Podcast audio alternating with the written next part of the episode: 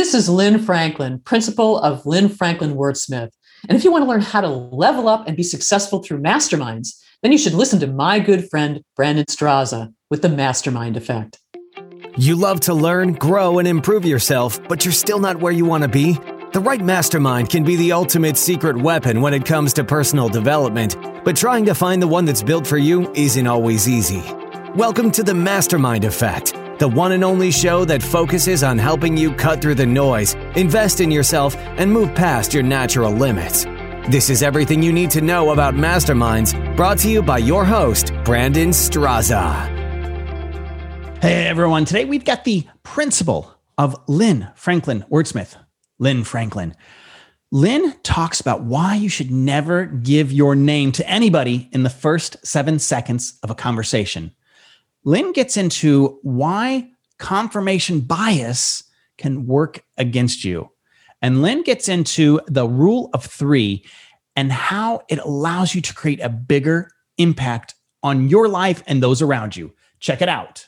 Hey, everybody, welcome back to the show where you know I believe the only way to unlock your potential is to tap into the experience of others. But before we get into today's show and who we have got here, are you a coach or group leader that wants to stay connected with their members? The Success Finder serves as a coach's exclusive platform to share courses, announce events, and initiate engaging discussions.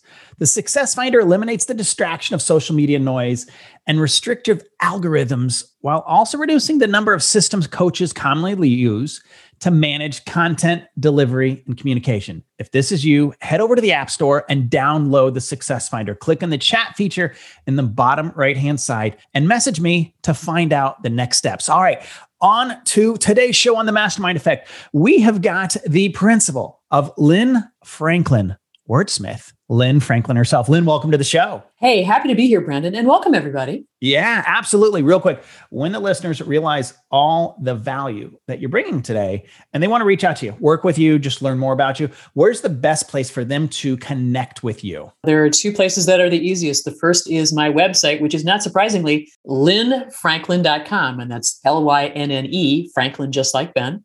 And the other is on LinkedIn. So good old LinkedIn slash IN slash Lynne Franklin. Yeah, head over to LinkedIn, head over to Lynne's website, check her out, reach out to her, and you know, you're going to gain a lot of value today. So I always like to start out with like, hey, how can they connect with you? And then let's just let's dive right into it. If someone's sitting there saying, is Lynne for me? What would you say your superpower is, Lynne? You know, what is it when someone comes to you, they're going to expect like your superpower is this, and you're going to elevate that group, that CEO, that individual to the next level? Well, it's an answer that you would not expect, which is I'm a neuroscience nerd. So I study how the brain works, and people say, What do you do for fun? And I say, I read boring neuroscience research, and then I try to figure out what it means in the real world. So when I coach executives on how to do a better job of connecting with other people, it's all about understanding how their brains work and then presenting your information in a way that the people you're trying to reach can see it, hear it, and feel it, and then make a good decision to do what you're recommending they do. So uh, I'm going to say like what I just heard. She said, I heard you take all the goobly gop that's going on up here and you simplify it so they can take their message to the people that are around them and have better connectivity with those that they're either working with, working for, or working for them. Is that a simplified version of it? That's perfect. So, for example, how many times have you ever been to a networking event? So, group of people, and fortunately, we're getting back into that. And you've been chatting with somebody that you've met for the first time, and you realize about two minutes into it, you cannot for the life of you remember that person's name. Ever happened to you, Brandon? Yes, yes, it has. I have a lot of names up here. okay, so here's the neuroscience behind it. The first seven seconds after you meet a new person, your brain is overwhelmed with information for some reason, the first thing we notice is people's hair. And you got great hair, Brandon. So they'll notice your hair. And then, you know, we notice how they look, how they sound, where they're dressed, all those sorts of things. And this first seven seconds is usually when you introduce yourself, right? Hi, my name is Lynne. And the scoop is that people don't have bandwidth in the first seven seconds after they've met a new person. Their brain is overloaded with this information. So their brain just throws out that name. And on top of that, names have no inherent meaning in our brains unless we already know somebody who has that name or we could make a quick association. So, for example, if your sister's name is Lynn, okay. But if I told you my name is Norma and you never met a Norma before in your life, your brain has thrown it out. So, your brain is conspiring so that you don't remember names. And unfortunately, research also shows that our first name is the most important word in any language to us. So, if we want to connect with people, remembering their names is important.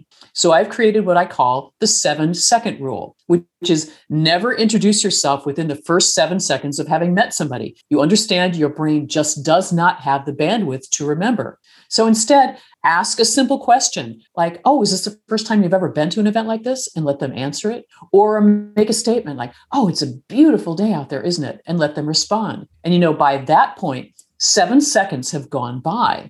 And what that means is that your brain has calmed down, and then you can actually ask them their names, look them in the eyes, and say their first name a couple of times. Forget their last name. The first name is what's the most important. And then increase the chances that when your friend shows up two minutes down the road and wants you to introduce this person to them, you'll actually remember their name and you don't have to do all that tap dancing stuff. So, the seven second rule is based on how your brain works and it helps you remember people's names. Wow. And something so simple, if you think about it it is very important for people. We want them to remember who we are. And if it's the first seven seconds, just don't even say who you are, ask what their name is. Actually, kind of a random comment, you know, unless you're going to wear a nameplate in your hair that says what your name is. If that's the first thing they're noticing, then that might be super helpful. Yeah, because it's true. Most of the time when you're at a conference, people's name tags are in an embarrassing spot or under their hair or something, and you can never find them once you've forgotten their names. Yeah. Wow. Hey, we've already given such an amazing thing for when you're out networking, when you're wanting to, you know, surround yourself with the right people. Let's keep hopping into this. And, you know, I feel our ability to learn has really changed over the last five to 10 years. When you and I were younger, it was teachers and textbooks. And I know you're still super into the textbook things. You're like, you know, the neuro textbooks, you know, and that turned into eventually our coworkers, our friends, our family, the people around us. But that's really a sliver of, of what's possible. How has your learning changed from your early years versus today? And here's an answer you're not going to expect either. And that is when I was younger, or when we were all younger, information was new to us. And so we believed everything we heard. And now what ends up happening is that because you've been around for a while, your brain knows a few things. And there's something called confirmation bias, which is that once you know something, once you believe something or hold an idea to be true, your brain looks around for other information that supports what you already believe, which is fine. But what it does that can shoot you in the foot is that whenever information comes up that does not agree with a viewpoint that you have, your brain actively looks for reasons to disprove it. Which is why we run into people who we give them some new information and they can't possibly believe it because it doesn't fit with what they have already confirmed in their mind.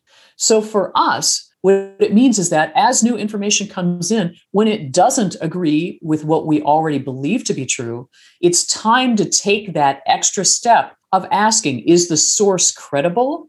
Do I need to update what I believe based on the new information? Or is what I already believe is true actually true? Wow. And so, you know, it's like don't judge a book by its cover. We have a bias going into every conversation. I I think that, you know, I see a lot of the time with what you're saying there is people want to be right more than helpful. And so they're going to fight a new information that contradicts what they already believe. And they're like, no, they're going to, that argument already happens in their brain or verbally, as opposed to being maybe helpful and just listening and learning.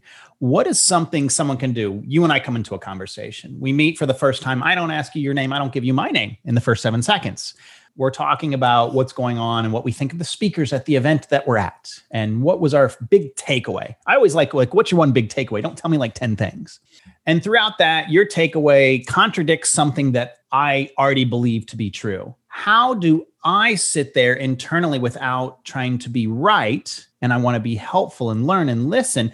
How do I take a step back and like tell that DNA that's already hard coded into me, stop? And then what's the next steps? You know, and there are two answers to that truly. The first is to always be curious because it's true. We learn every day. And there are sometimes it's brand new information. It's nothing we have any connection to before. And we're excited about this in the chance to form new neural networks based on information that's coming in. And at the same time, life changes, doesn't it? What was true 10 years ago is not true now, as you were talking about learning, for example.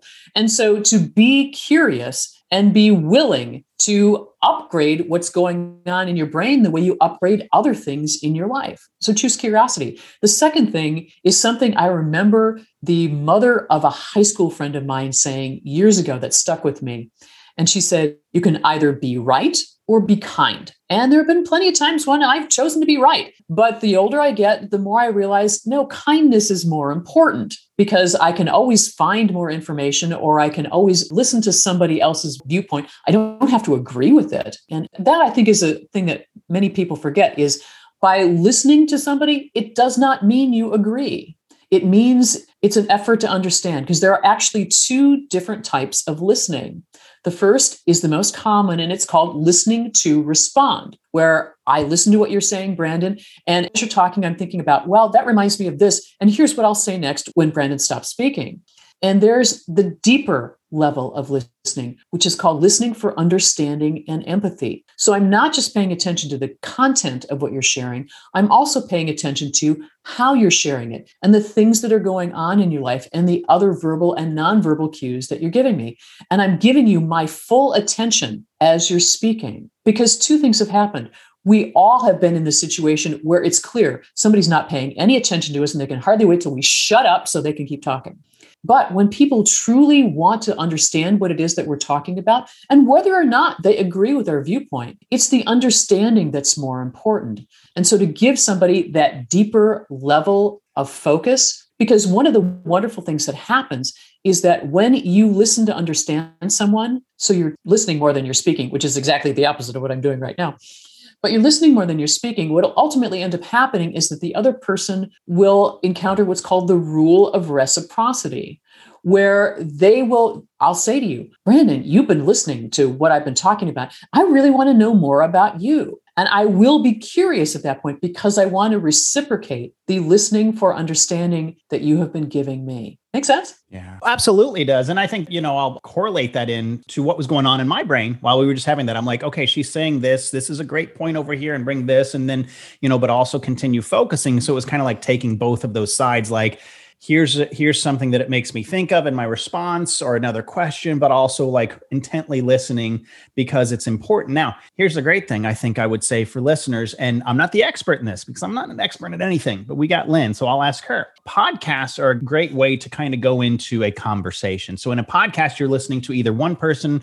or typically two people having a conversation. Your job is more in the in the podcast to talk because i'm asking the questions you're answering them but if you go into a conversation as if it's a podcast and you're more on the listening side, so you're the listener, you know, you probably can get more out of a conversation and learn more out of someone and have more of a, a deeper meaning and relationship by pretending as if the conversation amongst you at a networking event is a podcast. Listen. Don't try to think about what's next. Be like, you know, actually intently listen with purpose throughout it. So I don't know. Maybe that's just kind of how it's. I'm wrapping my brain around how I should handle conversations. It's oh, I'm listening to a podcast, so let me just listen to them. It's more about them than it is me. Mm-hmm. And it's true because we can only accomplish so much on our own. We need to work with other people to accomplish bigger things. And in order to do that, we need to, I call it, it's the whole process of rapport is the gateway drug to creating anything good. And so for me, the process is rapport creates connection. Connection creates relationship. Relationship creates trust. And so rapport is the entryway there. And the only way i'm going to make that happen is if i'm paying attention to what's important to you. And you know that yeah no absolutely you know we're kind of talking about information you know the information that you're giving to me back and forth or you know in a networking event and i think we have more ways than ever to take in information than ever before and to me, it's a little confusing. Some people learn from mentors, coaches, networking events, masterminds, online courses, lots of ways to learn out there. Who are you currently learning from, and how did you connect with them? And you know, I'm a big sampler of a little bit of everything. So, what I'm paying attention to right now is Bolte Taylor. She wrote the book on having it was it was called a stroke of insight you know, a few years back, and I got interested in Jill Bolte Taylor because my, my, brother had a stroke at about the same time she had hers. And she talked about how her she lost half of her brain. She lost the, you know, the left side of her brain to the stroke. So that's the logical planning. It's me that's separate from the rest of the world, and spent a lot of time in the right side of her brain, which is the connection with the universe and the creative. And obviously, she gets more into this than I do. And she's come out with her, her recent book, which is Whole Brain Living. And I thought, okay, I'm going to check that out. And you know, for me, it's I pay attention to the people who are talking about neuroscience. Another person I love is Susan Ibitz, I B I T Z because she talks about how to pay attention to people's body language and then learn from them what their predilections are and to use this as a better way to understand what it is they think and value and how to connect with them that way. So I don't believe there are probably two people more different than Susan Ibitz and Jill Bolte Taylor. and I love them because they both teach me big, big ideas and then practical ways to, to implement them. And that's the key thing that you said right there. We love Susan. We've had her on the uh, the podcast, and she and I've had several conversations since then. But she freaks me out when she starts going into my eyes, my ears, my eyebrows, and my nose and everything. We had a, most of our conversation on this part was off camera because trust me, it should have been off camera. We had a lot of fun with it. But I think it is important. You said, I'm going to paraphrase, Susan gives you applicable things you can implement. And I think a lot of the things that I see out there with coaching masterminds, I'll put gurus, that's a whole different category in itself, gurus, quote unquote.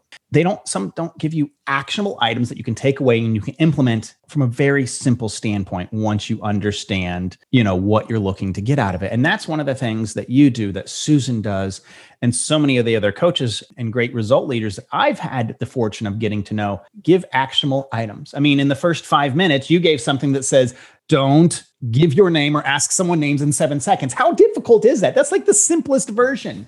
If that's all they took away from this, they won at the end of the day. And we keep going into more. So that's the thing. That's why Susan's amazing. And then mm-hmm. obviously, you said, is it the book is titled Stroke of Insight? Stroke of Insight was Jill Bolte Taylor's first book, right? Okay. I thought it was going to be Stroke of Genius, but mm-hmm. Stroke of Insight. Yes. So, and that's who you really want to look at when you're looking for the right coach, the right mentor, mastermind, whatever it is. Are they going to give you the actionable results? Are they going to bedazzle your bridge? If you're here and you want to go here, how much noise are they bringing in by giving you things that don't pertain to what you want to do?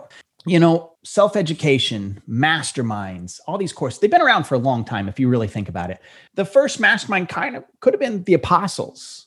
And then eventually Benjamin Franklin, he creates the Junto Club or the Leather Apron Club. And then this guy by the name of Napoleon Hill writes a book about it and really solidifies the word of mastermind.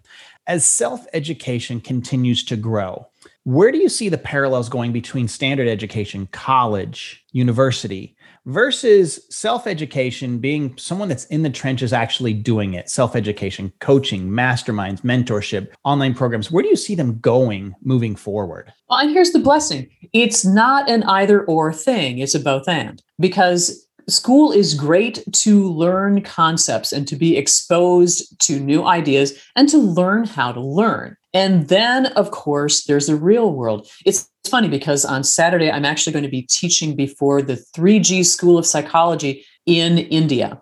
And they're having psychologists from all over the world talk about psychology. And I, of course, am going to talk about how, now that you're graduating with a degree in psychology, are you going to interview for a job?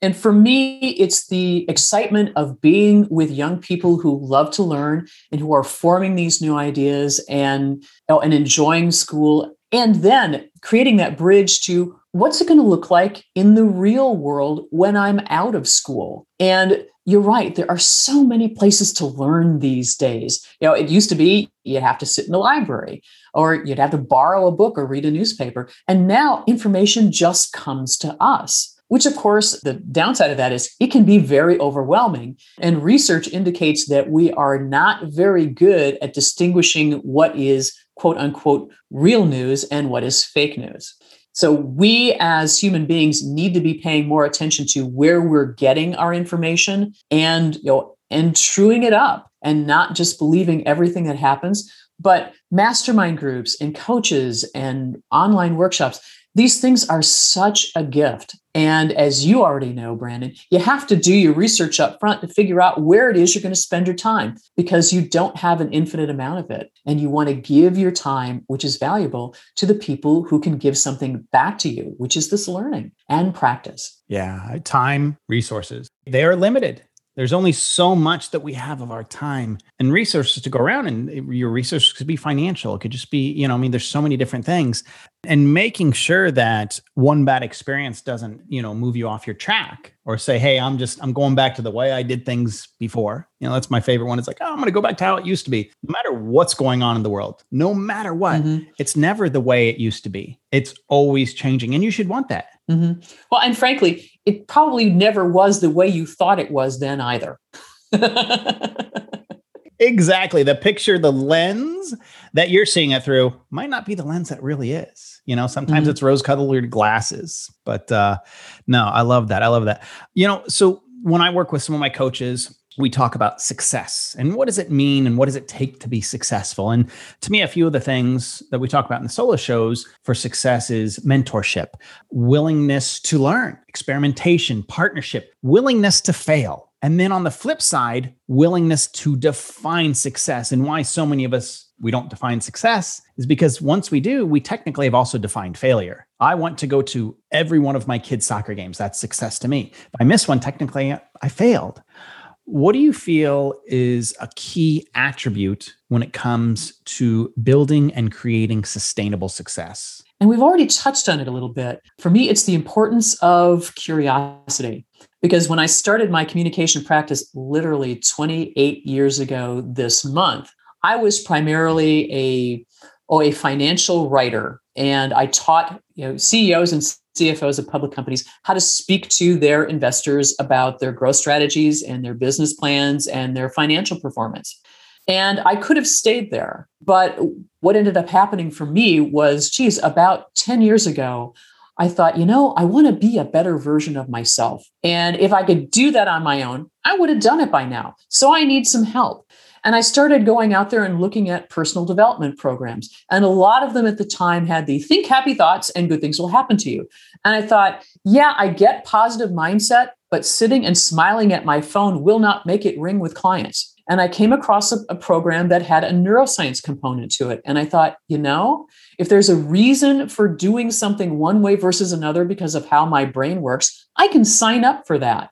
And then, fortunately for me, the whole field of neuroscience began to explode. And the things that we knew about our brains just increased exponentially. And I thought, if it's my job to help my clients connect with people, then knowing how the brain works and how to better present information or sit down and shut up and let other people talk, then that's a good thing. So I suddenly morphed from a writer into somebody who studies the brain and then works that into things. So it became the thirst for curiosity. Success is always being curious about the next thing that's out there and how, number one, for me, I can understand it, and two, how I can share it to help other people make their lives better. So the fact that I speak and train around the world is something that 28 years ago, I never could have imagined I would do. I would never have defined success that way. So it becomes an evolution.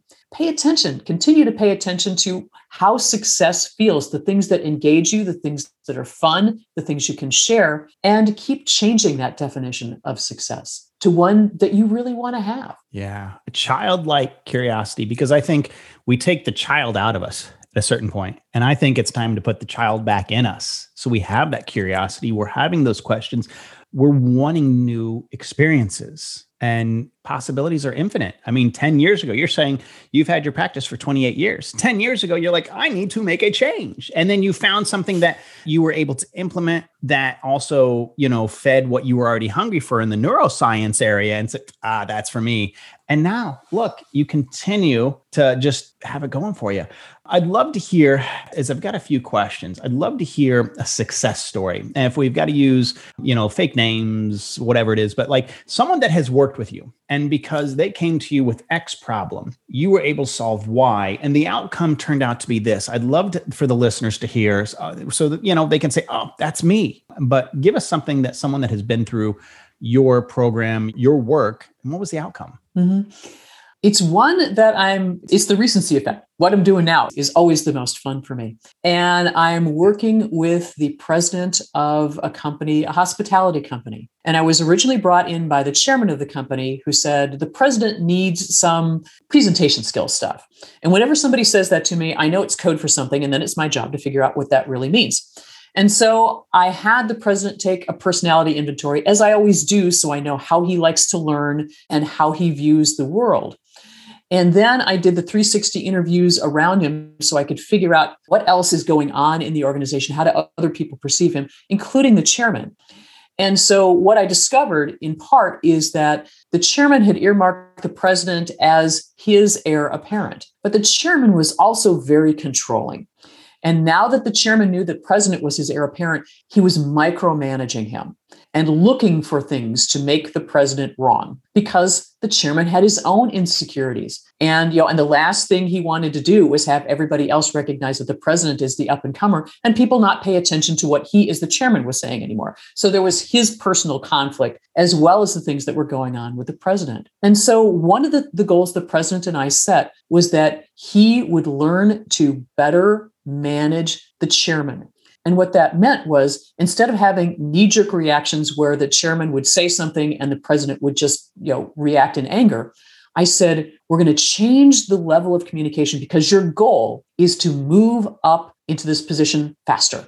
So let's change how you communicate. And every and it became for him the goal of every time he had a communication, written or verbal, with the chairman, it was how can I make the chairman think that everything I'm doing is for him to achieve the things he wants to achieve is something that it was either his idea or something I know he wants. And we altered the way he communicated with the chairman. And guess what? Nine months into this relationship, the chairman has now cut the succession planning time in half. My guy will step up to chairman later this year because he changed the way he was communicating with the chairman. Wow. All through communication. Mm-hmm. Problem X came in, but sometimes what we think is the problem wasn't, especially in this case. Mm-hmm. And look at that. You're cutting, you know, a large corporation, their uptime in half to get to the next person that is going to be at the helm of it. Right. So the president gets to achieve his goals faster. And of course, we did the presentation stuff, and he's a better presenter and is more concise when he does Q&A, the things that the chairman had earmarked the relationship to do. So we've done that stuff.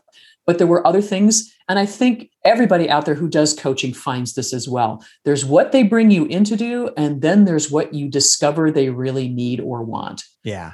And you address both of those things because you want them to reach their goals. Yeah. When you start weeding the garden, you find the things, the coach, the right coaches find the things like, okay, yeah, we're here for this real quick. This is going to help simplify some things as well when you start weeding that garden. You know, I feel that in times of prosperity, it's easier to find the wins.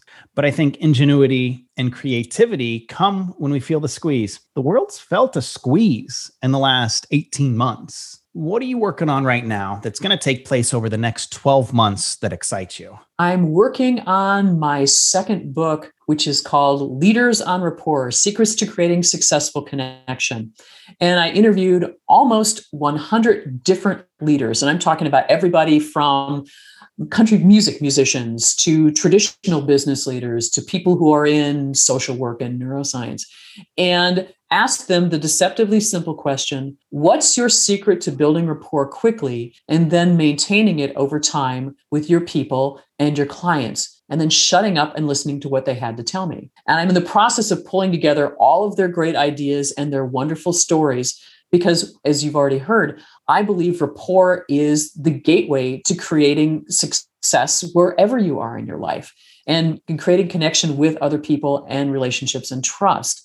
And so, putting together the best ideas that I can find and then backing them up with the neuroscience behind why these things work and then factoring in exercises at the end of every chapter that now that you know this, here's how to use it and make it your own. Because how many times have we all read great books and thought, yeah, I'm going to do that? And we encounter inertia, which is the most powerful force in the universe. It is so easy to do what we've always done. So I say, instead of just reading a good book and thinking, yeah, I like that, at the end of every chapter, there is the there are the exercises. And so do those and make the information your own and increase the chances that you'll take it out into the real world and benefit from it. Yeah, I think that's really key because of the fact you're saying, okay, here, you've learned this. Now here's how to implement it. Here's what you do. Here's your work. Like, here's your homework to go do it. Like, someone is holding us accountable, even if it's that last page in the chapter. Us, our human mindset's like, oh, someone told me I've got to write this. I've got to write something in here, even if it, and that right there, if they take one thing and implement one thing out of however many chapters it is, your book has done its purpose, has allowed them to move the needle forward as opposed to just becoming paralyzed, analysis by paralysis or paralysis by analysis, however it goes. So, all right, last one. And we've had several in here, but I love leaving the listeners mm-hmm. with this. What is a tip, a tactic, an actionable item that if anyone listening today implemented this over the next 30, 60, 90 days would see a real impact on their personal or business life? So I've already shared with you the seven second rule. Let me share with you the rule of three, which is that people can only hold three ideas in their short term memory without it becoming full.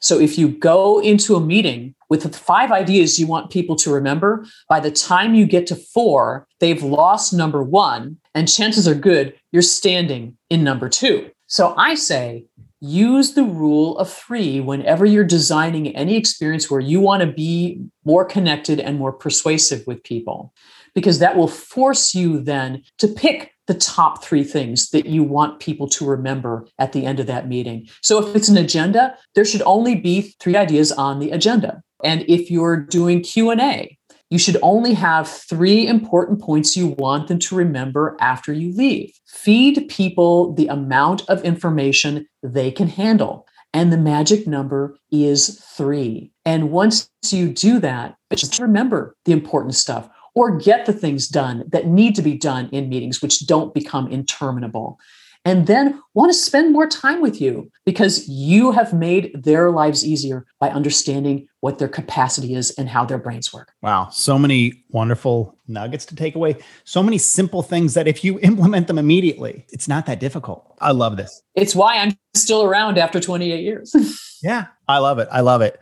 We have got the principal of Lynne Franklin Wordsmith, Lynne Franklin herself. Lynne, thank you so much for your time today, for the unbelievable takeaways. We'll have them in the show notes below, how they can reach out to you, connect with you. Thank you so much. Brandon, it's been a gas. Hey, everybody, go out there, use this stuff. It really works. Thank you for listening to the Mastermind Effect, your secret weapon for personal development. If you enjoyed the show, please take a moment to share with a friend and leave a five star review on iTunes. And don't forget to subscribe through your favorite podcast host so you won't miss a single episode. You're one step closer to experiencing the mastermind effect.